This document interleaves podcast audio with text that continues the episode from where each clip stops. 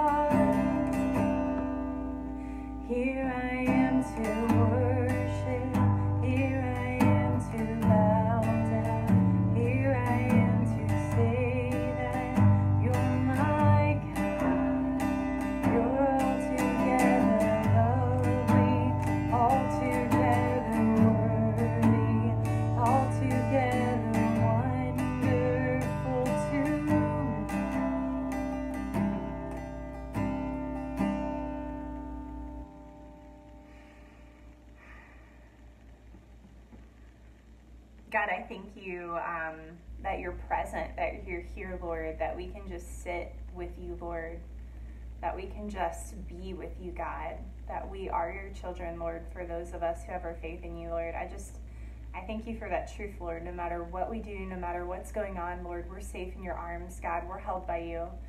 And Lord, I thank you so much that your promises, you deliver, Lord, you come through. And we don't have to be afraid, Lord, because you are sovereign. There's just so much beauty in the truth of who you are and the redemption in our lives because of your goodness, God. We just thank you and give you the glory, Lord. And we pray that you'll bless this time. In Christ's name we pray. Amen. So good morning. I hope you're doing well on this Sunday. Obviously, it's not Sunday. I'm not even in Burlington. I'm in Little Rock, Arkansas. Our theme as we're moving through this time of the year here, and where are we in, like August, the end of August, summer's almost over, we're going into September, and our theme is when the going gets tough. And I gotta tell you, things keep happening. Life is exciting and there's never a dull moment. And so Trish and I are in Little Rock because her sister Lori, her house caught on fire, so we're up here helping her a little bit. And then a hurricane hits the Gulf, and by the time it gets to Little Rock, it's a tropical storm, so we get run over by that while we're up here, but everyone's fine, everyone's good. Just one missing cat named Jasmine. So pray for Jasmine. Pray that Lori can find her third cat, and that she'll be able to move forward and rebuild and be able to get back in her home. Pray for Lori and that. Lots going on, just so many things happening. Hope you're all safe, and we're all practicing social distancing as we move through this time in our life. Things are a little different this morning. You can see I'm not where I normally am. I'm in a hotel room, actually in a lobby, and we're gonna just share the Word of God with you right here and right now, and hope that it'll be a blessing to you wherever you are, and hopefully you're safe. We're looking at when the going gets tough, and we're looking at biblical people who have endured hard things in life and struggles and hardship, and were tested and went through trials, and how they came out, and that's what we've been looking at, and different people. And today we're gonna look at another character that may take a couple weeks for us to work through. This may take us a little time to get to the through his life, but hang in there with me over the next couple weeks, and we're going to dig in to the Word of God, and I hope it's going to be an encouragement to you, and strengthen you, and give you some spiritual food for your soul to live on and to grow in and to move forward in power with. So work with me in that. Pray for everyone. We are not gathering live at BCC. A little bitty setback, as everyone at BCC knows. We're just making sure that everyone is safe and healthy, and then we're gonna get back to it. We'll come back together when the coast is clear and everyone gets a thumbs up, and we feel like it's safe again to start meeting again live. So just hang in there, and we'll roll with it. You know, we're just, as life unfolds, we're gonna take it one day at a time. James chapter 1, remember, is our passage, that springboard passage that we're using to get into our person, our biblical person, about when the going gets tough. And James talks about how we are to consider it pure joy, remember the passage, whenever you face trials of many kinds, because he says, because that you know that the testing of your faith develops.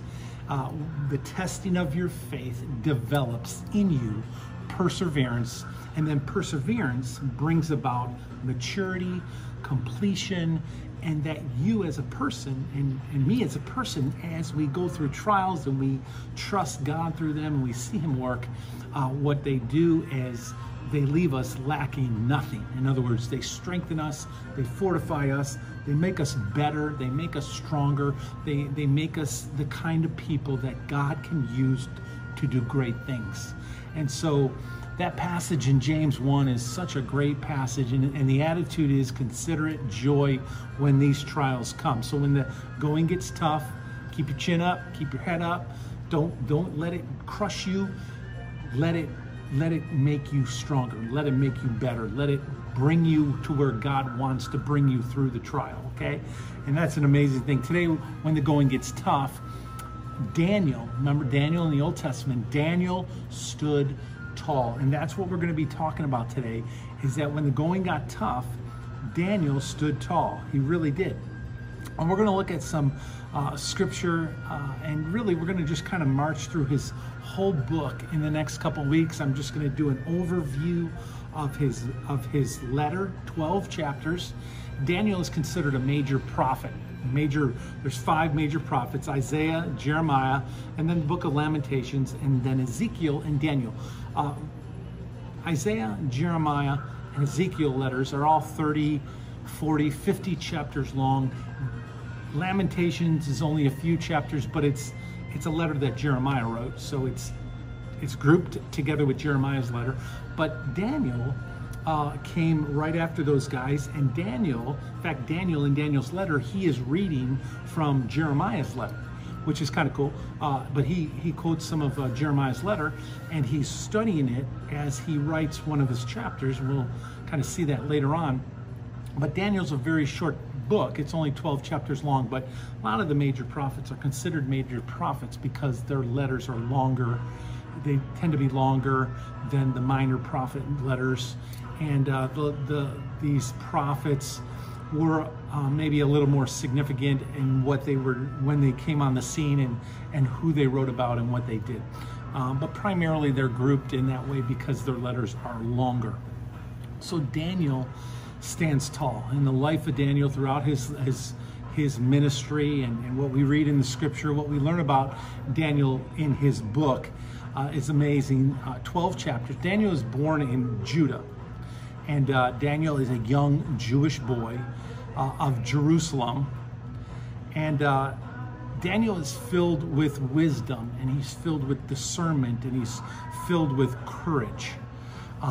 He lived during a powerful time in history when kings would rise and nations would conquer other nations, and there was a lot of rebellion toward God in the midst of God's people, and Israel was experiencing lots of turmoil in the way of attacks and then being carried off to other nations as slaves. Remember back in Moses when they were carried off to Egypt and they became slaves in Egypt. Well, now we're going to see in Daniel's letter that they're going to be slaves in Babylon. And so there's a lot of power plays going on around the nations of this life of Daniel when he comes onto the scene and he writes, and when he lives. His book is written, part of his letter is written in Hebrew, and the other part of his letter is written in Aramaic, which is interesting. Daniel is a great example of a life lived for God. Throughout his entire life, Daniel never seems to lose focus on who he loves and who he serves, and he remains faithful to God even in the midst of really impossible things. Like, he is faced with so much opposition and so much attack, and he's persecuted in a number of ways as he's trying to live a godly life. And so we can kind of identify with Daniel in that way, and that no matter what people do to us on this earth, or what they think about God, or what they think about our faith, or what they think about Christianity, it doesn't matter. We're determined, and we are focused on living our lives for God, no matter what anyone else is going to do. And that's what Daniel does. It's amazing. You know, life often unfolds in unusual ways. You know, when you're young and you're thinking about your, you know, the rest of your life, you can have dreams and you can imagine certain things, but typically it doesn't go that way. Usually life comes at you in ways that you never expected. You could just probably think back on your own life and remember that that things that have happened over the years, especially if you've been around a while, you never saw them coming, you never dreamed they'd come, you never anticipated them coming, but you found yourself either dealing with them, battling with them, tested by them, or enjoying them. Perhaps maybe even good things came your way that you didn't anticipate, you didn't realize were going to happen, you didn't plan on them happening.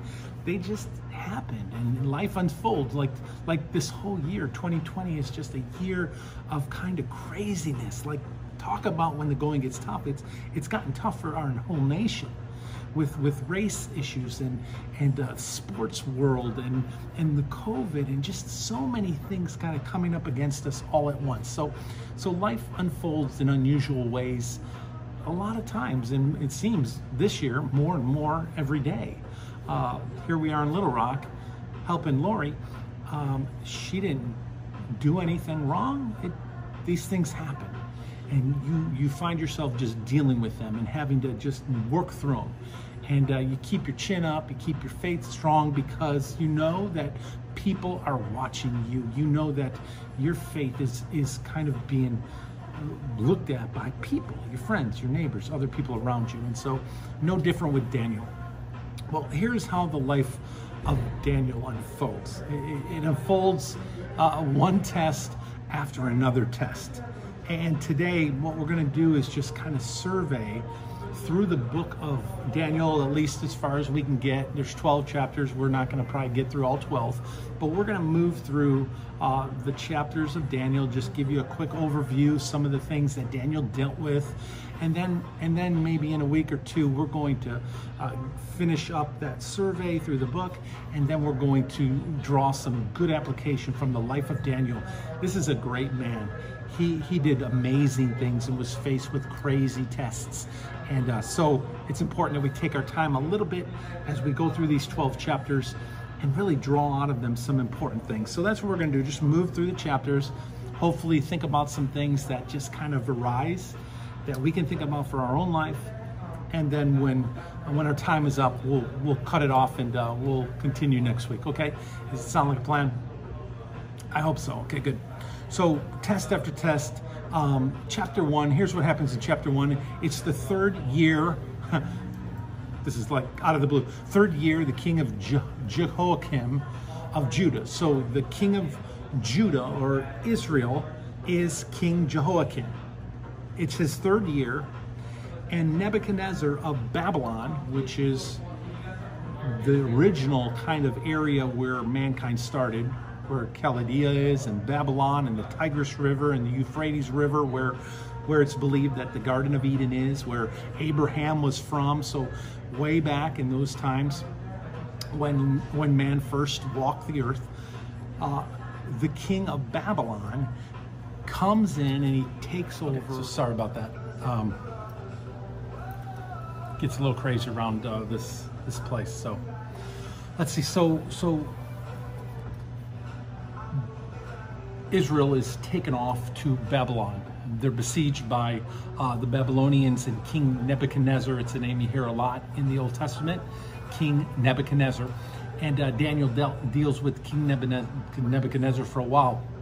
So Daniel and some of the treasures of the temple in Jerusalem and a number of Jews are carried off to Babylon. What they typically would do is they disperse the people. They would leave some of the people there in the city that they attacked. They would take some with them to Babylon, and they'd take some to other places, and they split the people up so they couldn't work together and weakened them.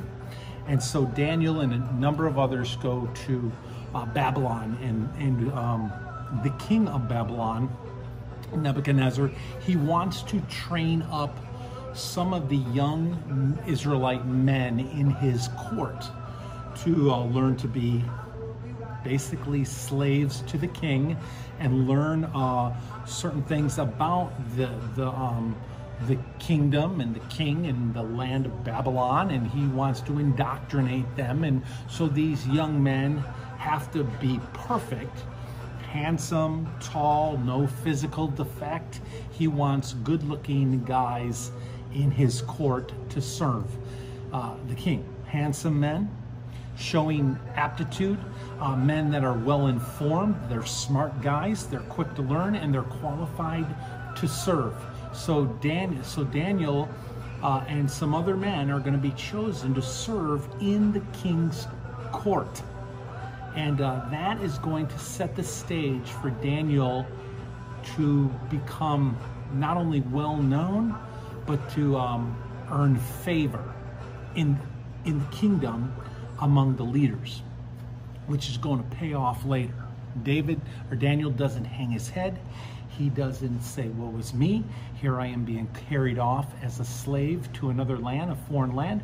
Instead, he keeps his eyes on the Lord, and he says, God, however you want to use me, even in this, use me, God. Use me for your glory. Now, don't you wish that you and I had that attitude more and more? That no matter what happened to us in our lives, no whatever comes our way, whatever the next day unfolds and happens to you or me, that we would handle it like that. We would handle it with such grace that we would say, we would look for the opportunity, right? We would just consider it pure joy that we're facing this thing, and that we know that trials and testings are going to come, and that we know that they're going to produce stuff in our life, good things in our life, like James said. So I just wish that day after day as these things came, that I would handle things and look at that more like Daniel did, you know, with this attitude of what's next, okay, God, here I am. I'm in this situation.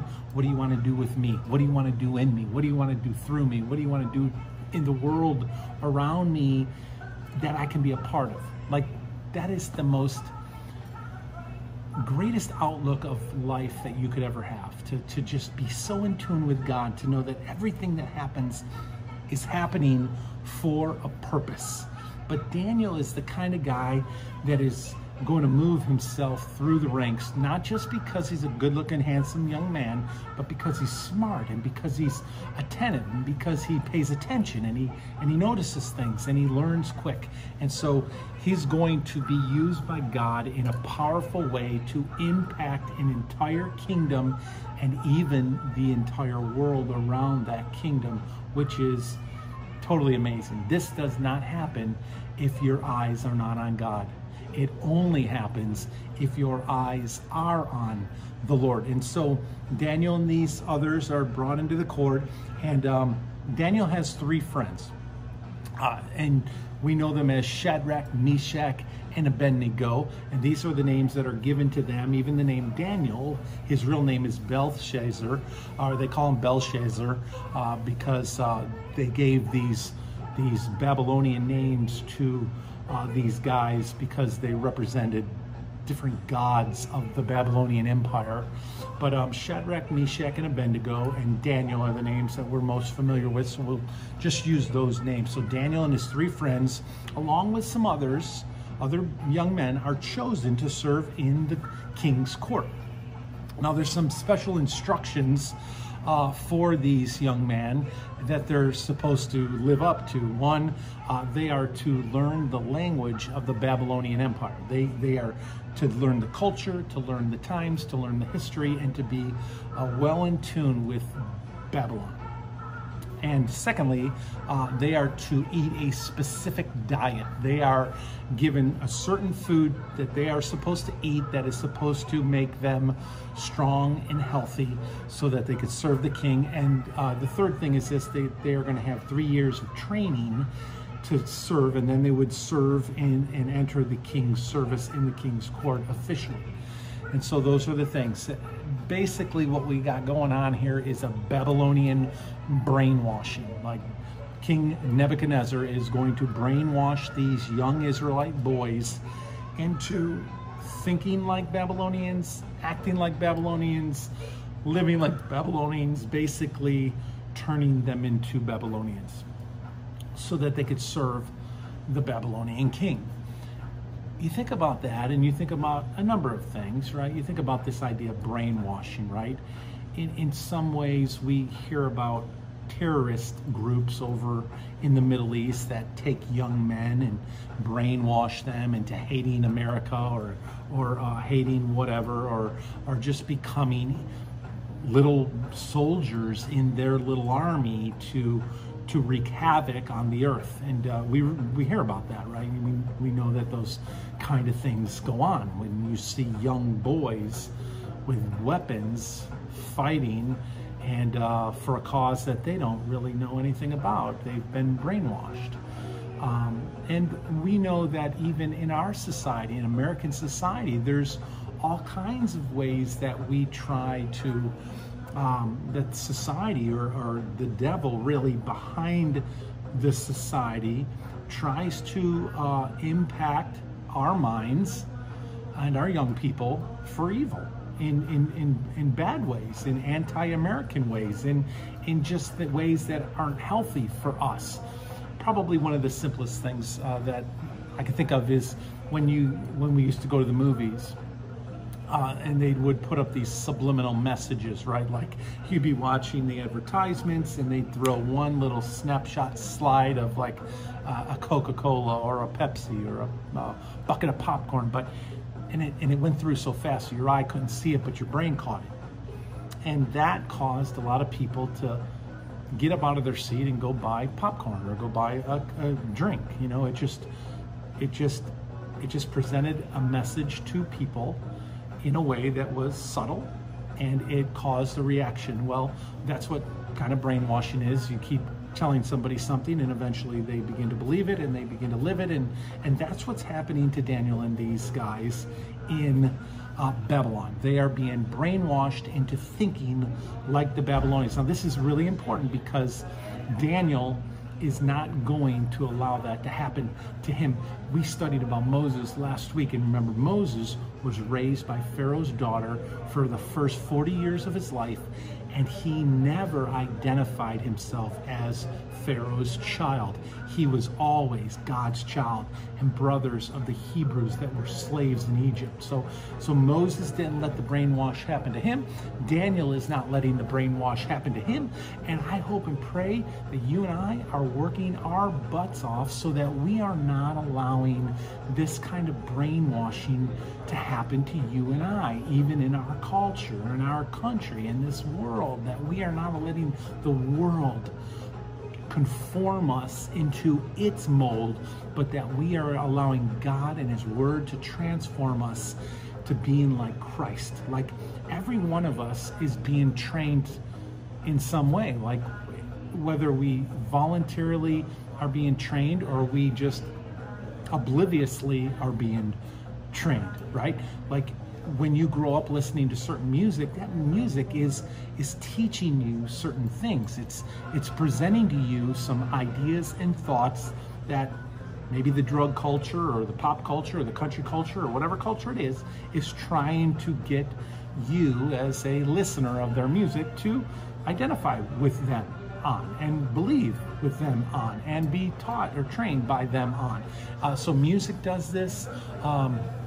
And other things do this as well. You go to a college and they teach certain things. You go now to our school systems with our young people and they're being taught certain things, even about the creation, right? And how we got here and how man came about. Not just mathematics and not just, PE and not just,